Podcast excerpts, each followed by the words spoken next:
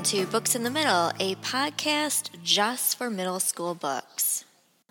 Wouldn't it be great to live in a world where there's no suffering, there's no disease? Anything that anyone has wrong with them can be cured very quickly. And no one really ever has to die. Ever. Wouldn't it be great? That's the world that Citra lives in, with her younger brother and her parents. Citra is fine, mostly, with how the world is, until one day there's a knock at their apartment door and a man comes in.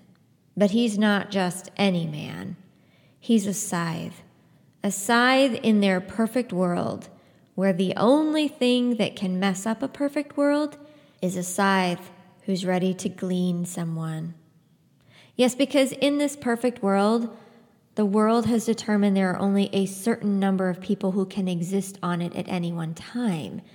And that means someone has to be in charge of killing, or as they prefer to call it, gleaning some people from the earth. And every scythe has a different way of meeting their quota. And Citra is terrified when the one shows up at her door.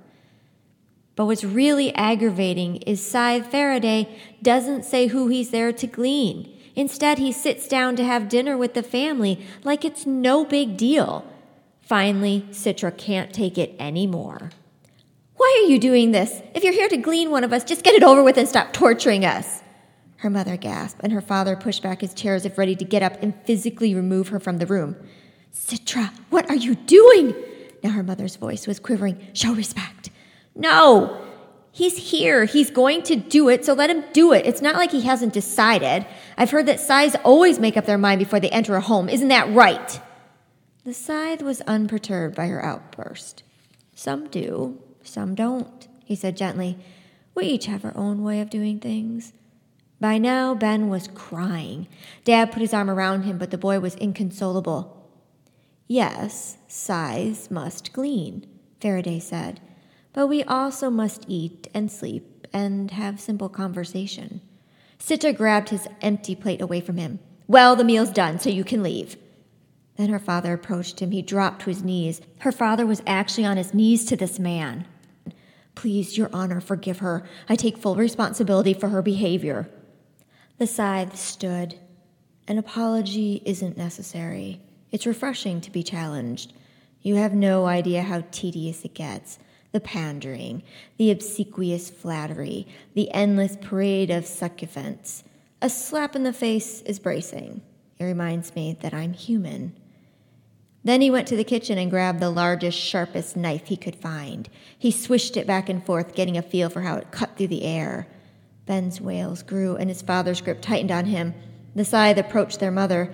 Citra was ready to hurl herself in front of her to block the blade, but instead of swinging the knife, the man held out his other hand. Kiss my ring. No one was expecting this, least of all Citra. Citra's mother stared at him, shaking her head, not willing to believe. You're. you're granting me immunity? For your kindness and the meal you served, I grant you one year immunity from gleaning. No scythe may touch you. But she hesitated. Grant it to my children instead.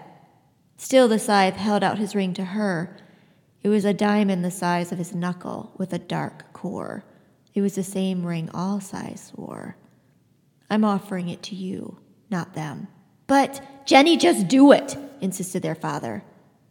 And so she did. She knelt and kissed his ring, and her DNA was read and transmitted to the Scythedom's immunity database.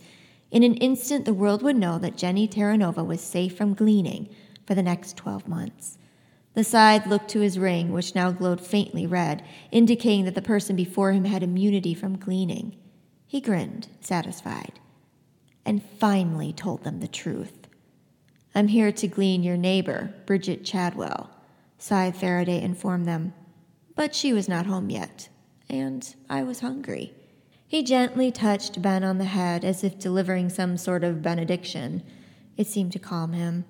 Then the scythe moved to the door, the knife still in his hand, leaving no question as to the method of their neighbor's gleaning.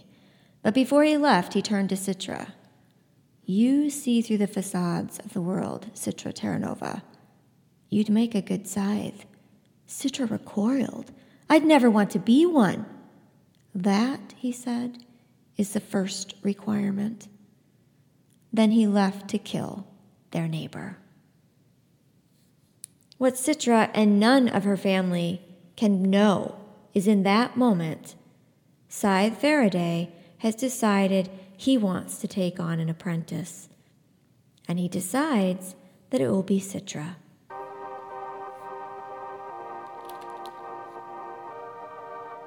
Scythe by Neal Shusterman. This book is also available in large print from Thorndike Press.